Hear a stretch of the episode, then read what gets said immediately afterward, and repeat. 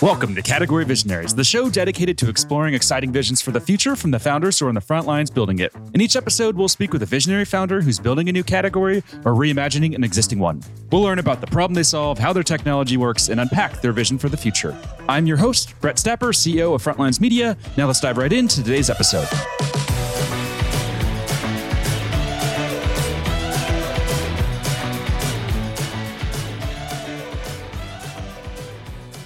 Hey, founders, and thank you for listening. Today, I'm speaking with Josh Riedy, C E O and founder of Thread, an autonomous inspection platform that's raised roughly twenty million dollars in funding. Josh, thanks for chatting with me today. Thanks for having me, Brett. Not a problem. Super excited for this conversation. So to kick things off, can we just start with a quick summary of who you are and a bit more about your background?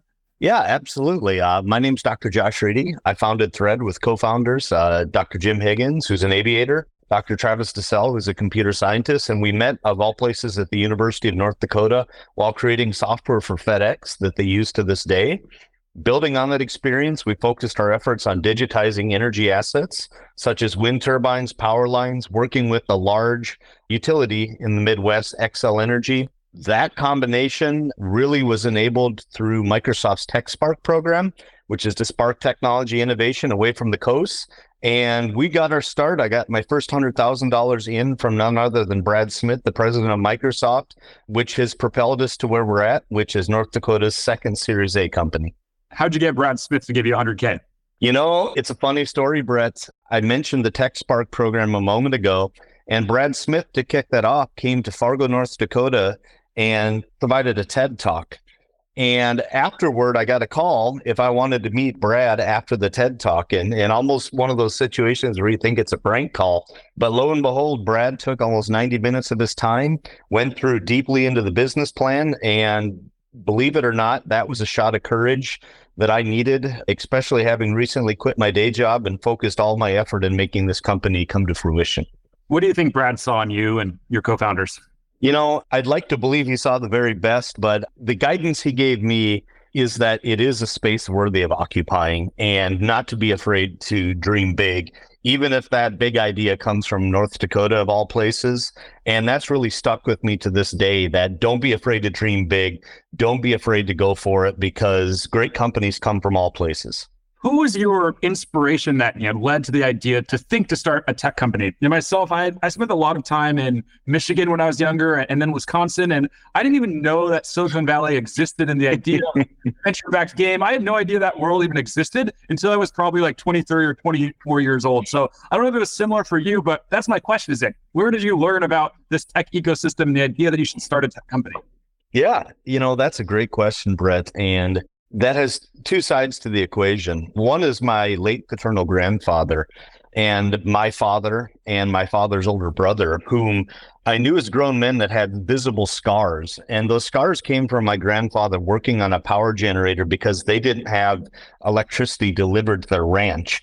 And while working on that, it exploded and burnt he and, and my father and my uncle very badly. And so in turn, he took the effort to start the area's first power cooperative and was the first and only board chairman for forty years. And so growing up with a man that had that type of passion to make something that went terribly wrong right through life experience really just uh, drove me. But later in life, if you're from the region, then you know the name Doug Burgum. Doug happens to be running for president as well.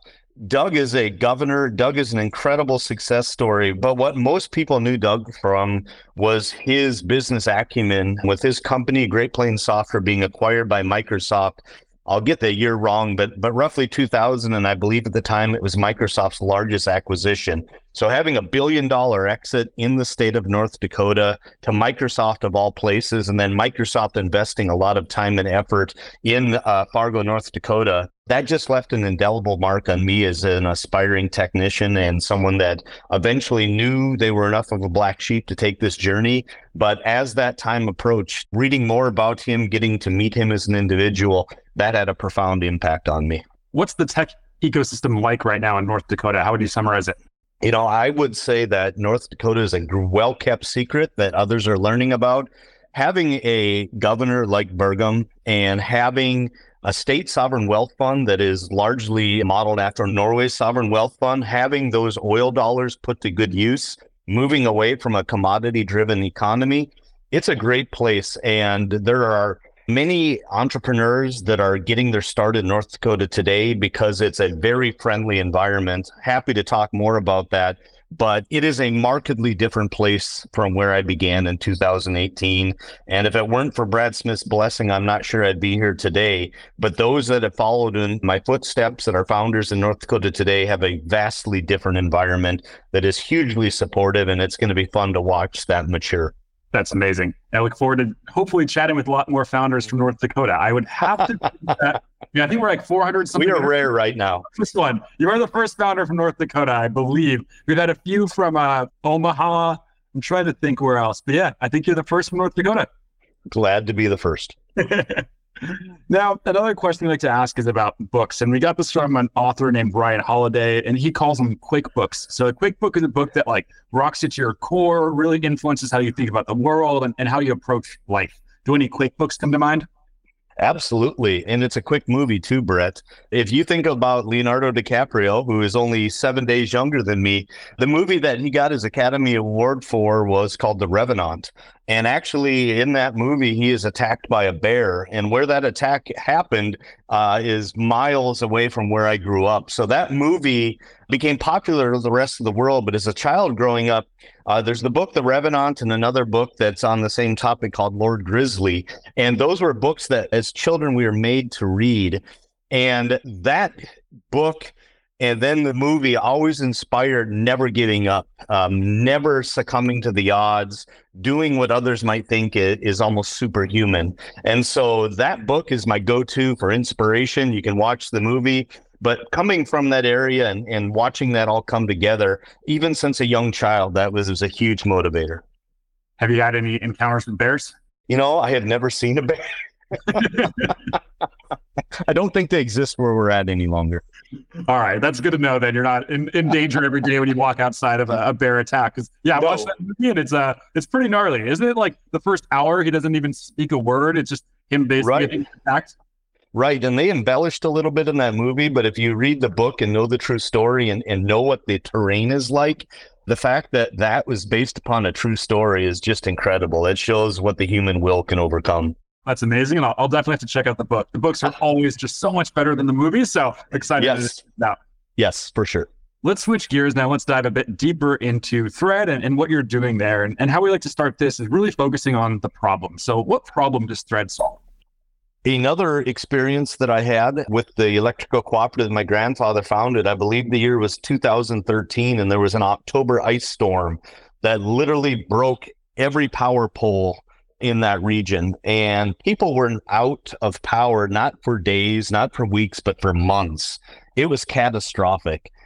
That just led me to believe that how sorry my grandfather would have seen to see that, but that that industry of all industries needed modern tooling to make their job safer, but frankly, to allow you to manage that vast array of assets far more efficiently. And when that was applied at a greater scale, when I had the opportunity due to the very small network effect of the region to work with Xcel Energy, that was something I jumped at because it was refreshing to hear a forward-thinking utility like Xcel express a problem that I had seen individually, and it just struck a chord with me to want to help them create a set of tools that could serve their customers better, especially at times of need, like natural disasters or outages and, and very cold stretches of the, the year, such as the winter in North Dakota. And then what are some of those broader use cases that you offer with the platform? Yeah, if you don't mind, I'll use an analogy. There's a company that with your Wisconsin roots, you may well be familiar with, Epic. And Epic really created the electronic medical records industry and digitized healthcare as we know it today. If you think about that, the record of your health is a combination of many different inputs, your x-rays, your M R I results, your blood work, any other diagnostic tests, the prescriptions that you have, the physician notes that you have, that comes together and represents your health. If you think about it in that term, swap a human out for a large asset like a power line, or a wind turbine, or a solar panel, or even a nuclear plant for that matter. there is a much better way for our nation and our world to maintain the criticality of resources like uh, utility and energy. And the best way to do that is to bring digitization.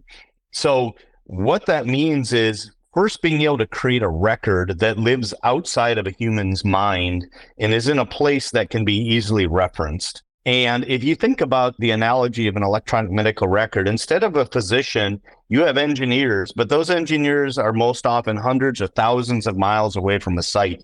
What you have on the site is management, and you have frontline workers. And so enabling those frontline workers to perform some of the diagnostic tests, like gathering imagery uh, specific to an asset or a particular component of an asset, is very helpful when the engineers are trying to diagnose problems from afar. And having a common repository for that information is vital. And so if you think about Thread, it is a new product category that's really a mashup of E R P solutions, asset performance management solutions in particular, like S A P, mashed up with robotics. And it's a very unique combination, but it's an enabling combination that allows our customers to use their existing workforce and bring that tool into the way that they do business now to perform work that has been conducted since post-World War Two, but to do it far more safer, far more efficiently, and to know more information about their assets than ever before, which comes at a wonderful time when the energy grid is modernizing. Wow, super fascinating. On the topic of Epic, I, I do know them just from a talk I recently watched. Have you seen uh, the all-in talk from Bill Gurley? I have not. I would love to do that, though. I've heard of it.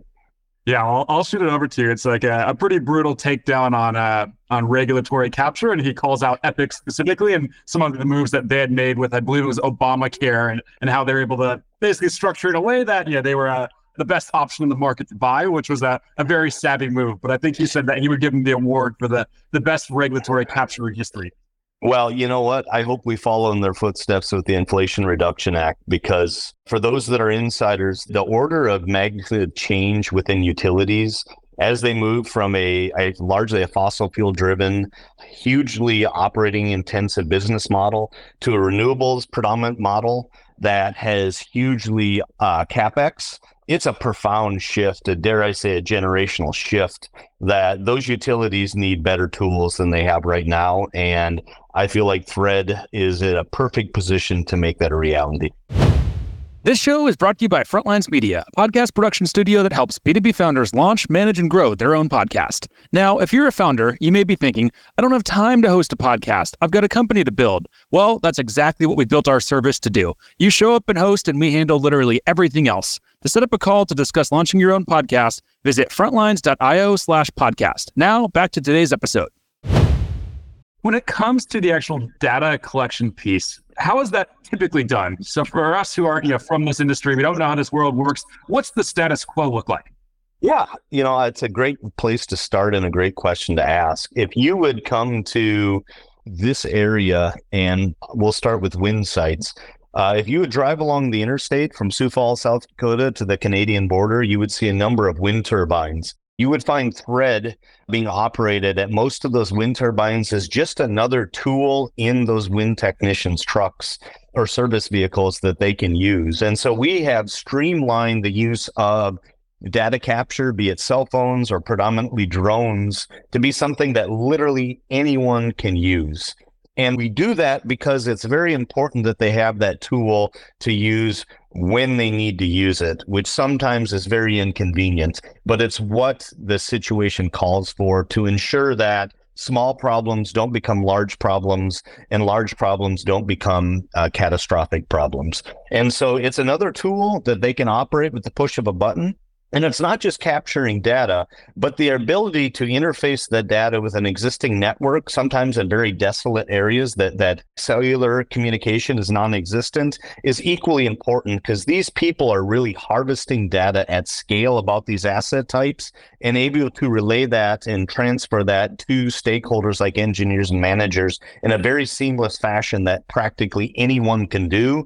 And that's a secret sauce that Threads offer, really empowering those frontline workers. Because if you don't do that, you lose timeliness. The industry is dominated by third-party services that show up once a year. And while I applaud them for the work that they do, that is not the solution the business needs. They need tools to use when duty calls. An analogy I love to give is, is your car. If you took your automobile into the shop once a year and the very next day you had a problem, you certainly wouldn't drive three hundred sixty-four more days and hope for the best. Now apply that to these large assets that our well-being, our civilization relies upon, and we don't want to take those chances, and neither of those utilities. Who stands to be disrupted here if and when Thread is a wild success? Is there a legacy industry that's going to be completely just annihilated when this technology becomes adopted, or, or what does that look like? You know, that's the beauty, Brett, that if anyone's going to be displaced, I think service companies are displaced. But the beauty is we are setting a standard of how inspections and data should be captured, meaning that once that standard is is established through automation, anyone can use that. So I don't believe we have to displace anyone. For large-scale operations once a year, third-party services, that's their, their core value, their core job, and they do it really well. But having the same tooling left behind that a technician can use on an as-needed basis is a perfect scenario. And what we're able to do is really empower those frontline workers, many of which are unionized, as a force multiplier and making their job drastically safer. As an example, in wind turbines, what used to be necessary to inspect a turbine was a three-person crew rappelling down turbines that are eighty meters in height. That is unconscionable anymore. And what that job was, let's say three or four years ago, today with the Thread solution, on demand, is a one-person job in roughly twenty minutes. Huge Huge increase in efficiency, but also a huge, huge increase in safety for those individuals. That makes a lot of sense. What about your first paying customers? How did you pull that off? Obviously, that's something that all startup founders struggle with, but especially with what you're dealing with, it's not a little widget they just add to the website. It's not an email marketing tool. This is deep tech. This is serious stuff. So how'd you get those first customers to say, yep, I trust Josh, he can pull it off? How'd you make that I- happen? I love the way you phrase that, Brett, because you touched on something really important. It is deep tech, but it's critical. We cannot make mistakes. Mistakes lead to lives, and I take that seriously. Maybe it's the Midwesterner in me, but a novel approach. We were the first startup to build a co-development arrangement with Xcel Energy, who takes great pride in our relationship being another form of, of rural economic development. But what that meant, Brett, is we had to earn the business. Xcel Energy did not retain any intellectual property, but they also didn't give us money to do it. We worked with them to understand their problems in a way that I don't know of any other company that has done. And we invested a tremendous amount of time, and then we had to prove it. We identified the problem, we identified a path to a solution, and we didn't get paid until we proved it, Brett. But we did that, and it didn't come overnight. It came from many years of hard work. But by earning that business with Xcel Energy, utilities are a very unique market. It is a fast follower, close-knit, heavy influence market. And so all of that work for Xcel isn't just for one company. It's for a company that spans five states, ranging from the Canadian border to the Mexican border. And so really, we had the opportunity to establish strong product market fit to make sure our products were spot on with one customer, but one very large customer that allows us to pivot and sell into the market as a whole with far more velocity than our peers would have due to that deep relationship. If we look at the market, just so I can understand even what that looks like, how many utility providers are there in the United States? Ooh, that's a good question. So there's two sides to a coin, Brett. There are the nonprofits or the cooperatives, the, similar to my grandfather founded, and those represent roughly half of the market from a user perspective. The rest of the market and where we currently place our focus is generally investor-owned utilities that comprise the Edison Electrical Institute. And if I'm not mistaken, those institute members number, I believe, in the sixties, but the market as a whole is roughly eight hundred entities in the United States. Mm, got it. Super, super interesting. How have you seen your messaging evolve over time? Has it been the same since you started? Or uh, yeah, I laugh a little bit because that has been a journey. Uh, as a founder, all the things that we don't know. We are actually, we rebranded recently from Airtonomy to Thread. And the reason we did that, to answer your question, Brett, is to more comprehensively and more easily tell our story. We are the thread that spans an entire organization or an entire utility, in this case, across all their assets. We are that common thread across their organization in the aim of building a comprehensive digital representation of their physical assets.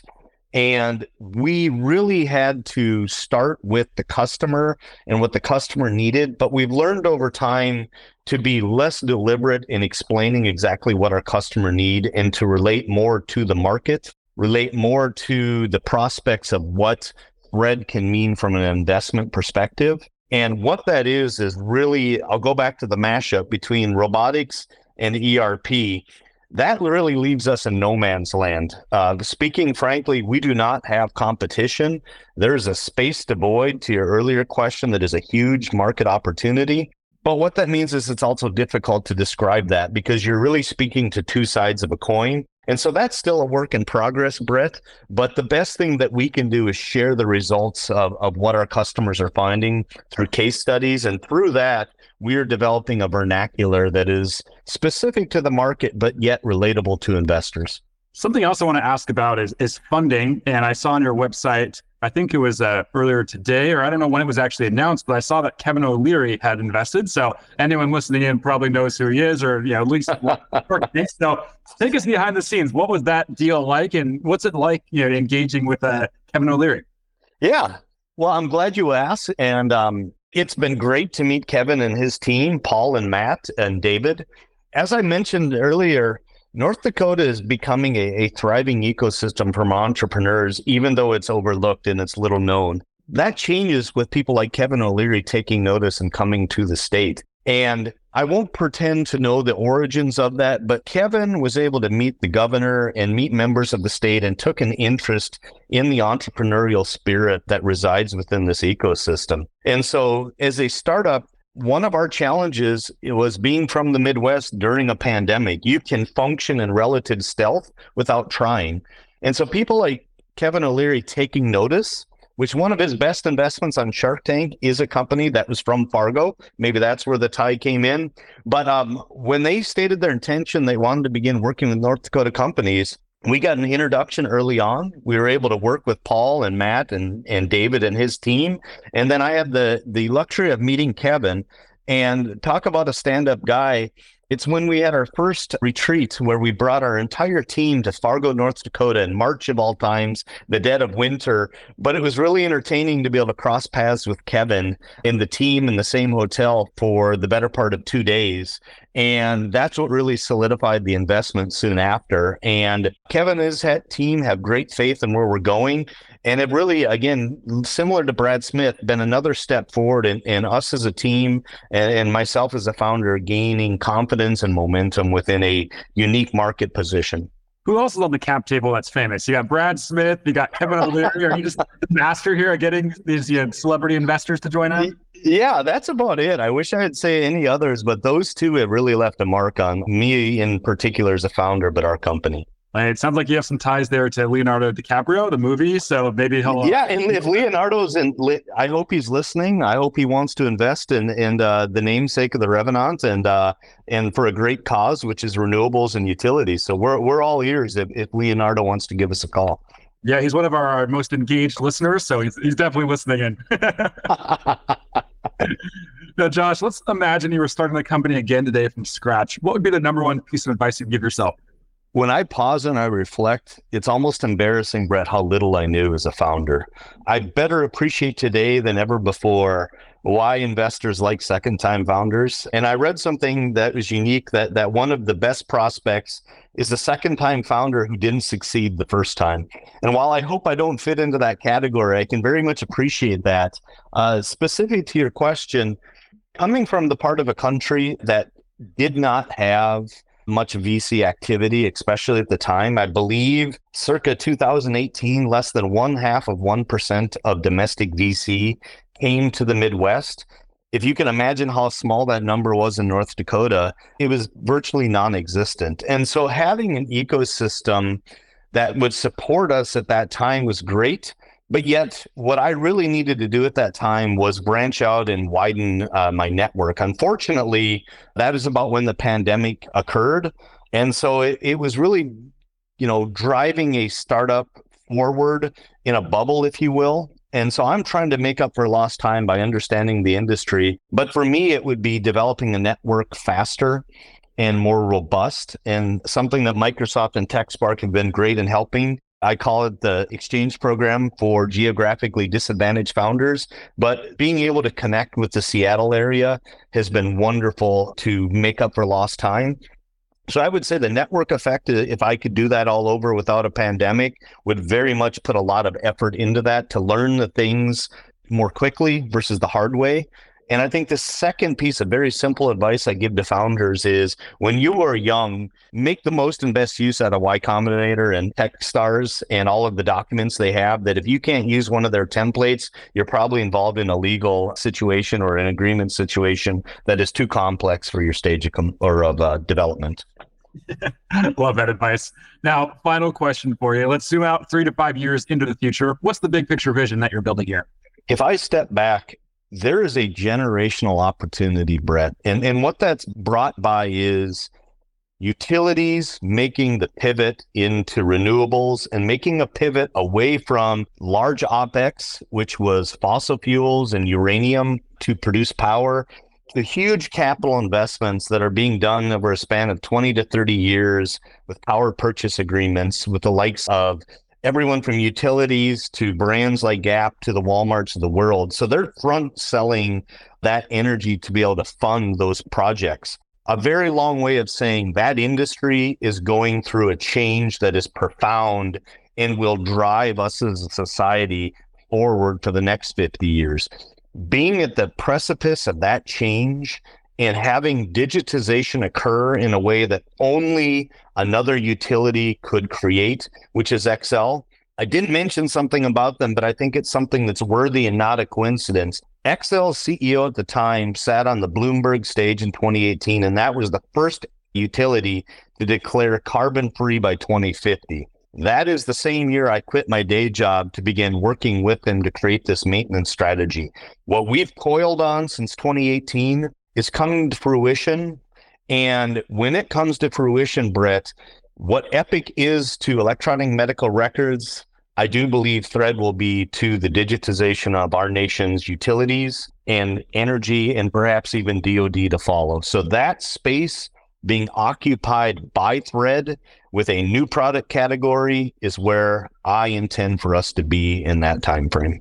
Amazing. I love the vision, and I've really enjoyed this conversation. We are up on time, so we'll have to wrap here. Before we do, if there's any founders that are listening in and they just want to follow along with your company building journey, where should they go?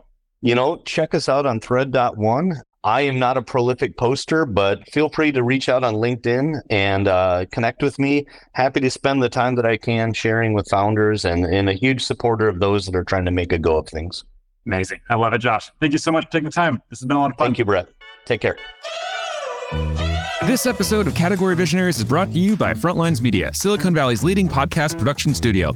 If you're a B two B founder looking for help launching and growing your own podcast, visit frontlines dot io slash podcast. And for the latest episode, search for Category Visionaries on your podcast platform of choice. Thanks for listening, and we'll catch you on the next episode.